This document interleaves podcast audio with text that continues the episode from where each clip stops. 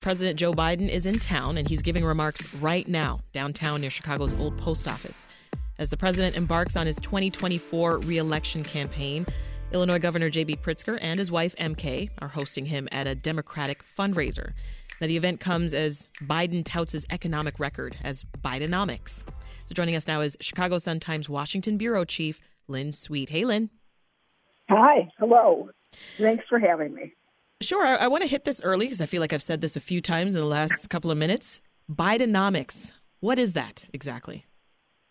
Well, thanks for asking. And we're speaking as Biden is at the old post office in Chicago speaking about it now. So Bidenomics is a slogan. It's branding. It's political messaging designed to be put on, well, a bumper sticker to describe what the Biden team thinks are all the upbeat, positive things that the Biden administration has done for people mm-hmm. who are not among the wealthiest in the nation. The term was actually crafted by Republicans, right, as a dig? No, well, it was first crafted uh, by, uh, I believe it's from what the White House has said, uh, the Wall Street Journal or the Financial Times. But it was used as a pejorative. It's been embraced by Biden critics, the Republicans, as a pejorative.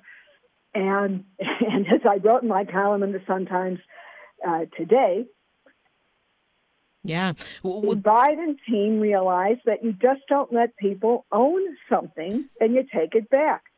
Yes, Bidenomics is something we're proud of. And that's why they have used it. Now, you know, Biden has been asked about it, including today, before he left for Chicago. Well, what about this word and this man? He said, well, I don't know. I never really made it up. Other people did. Right. But they are embracing it because they realize how important it is in telling a story. Well, and what's in it? Simple way. Yeah, tell us what's okay, what's included. Okay, so there are four landmark pieces of legislation, but we could boil it down to uh, programs dealing with infrastructure, COVID recovery money, uh, lo- things to make more things in America, such as semiconductors, and doing things such as mm, uh, reducing the cost of your insulin and trying to get rid of junk fees. This is the package of things that they used to call investing in America. Uh, but uh, they thought this was a better way of doing it. Yeah, uh, in, in, the president's most recent tweet, he says, uh, "quote On my way to Chicago to talk about building our economy from the middle out and bottom up." Yes, that is something you're going to hear a lot. It's a mantra. You, you, you will hear it between now and election day. Uh, you'll hear it constantly when the Democratic convention is in Chicago in August 2024. That is, unless they think of some better way of communicating that that Biden, and this is part of his policy persona in politics, it comes out of the middle. He's there for the little guy, for the union worker, mm-hmm. for the people that work for a living, that go that depend on paychecks, not interest and dividends for financing the way they live. Yeah. Yeah, and he's since tweeted, uh, Lynn, uh, uh, with a, a, definition of Bidenomics, and it, it sort of goes on to talk about this is an economic vision where we make smart investments in America, we educate and empower American workers, and promote competition to lower costs and help small businesses. Uh, yeah, does... and one way they one way they've done this, by the way, if you want an example of lowering costs, hearing aids used to be until recently something that were very expensive because you couldn't just go buy them. You needed a prescription, specialty item. Now, you can, under an executive order that Biden issued, you could just go buy them over the counter. Think of the difference between uh, having to to go to a doctor to get your eyeglasses, and what you can do now, you could just get reading glasses mm-hmm. at a drugstore. Uh, may not be the same, but you have that option. And just something uh, like like hearing aids, you would think, my gosh, or junk fees. Who doesn't like who who likes junk fees?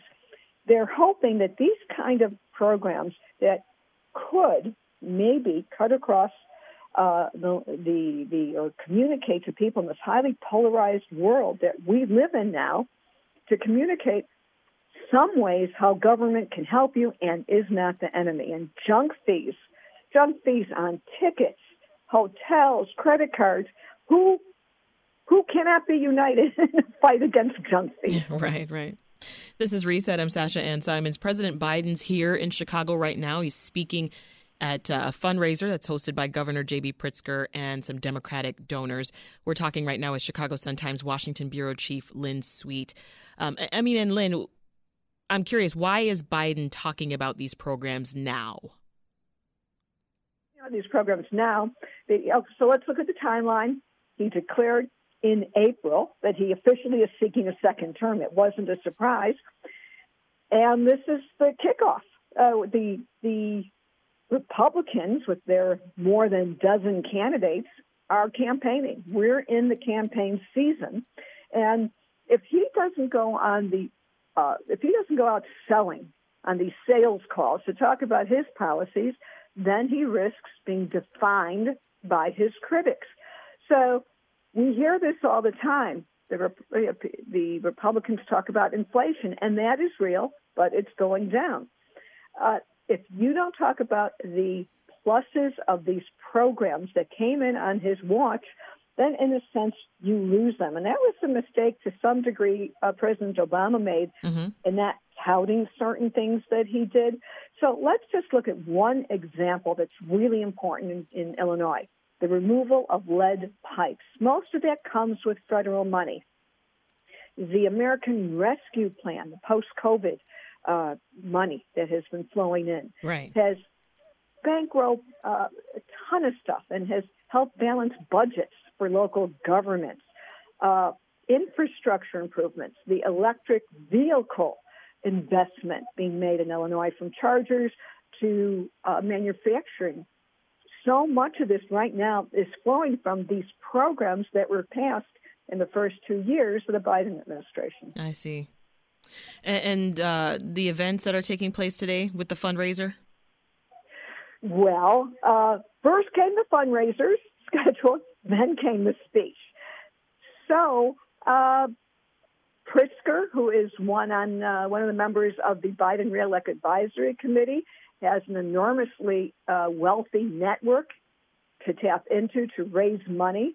Uh, and just so our listeners know, everyone knows uh, Pritzker's a billionaire.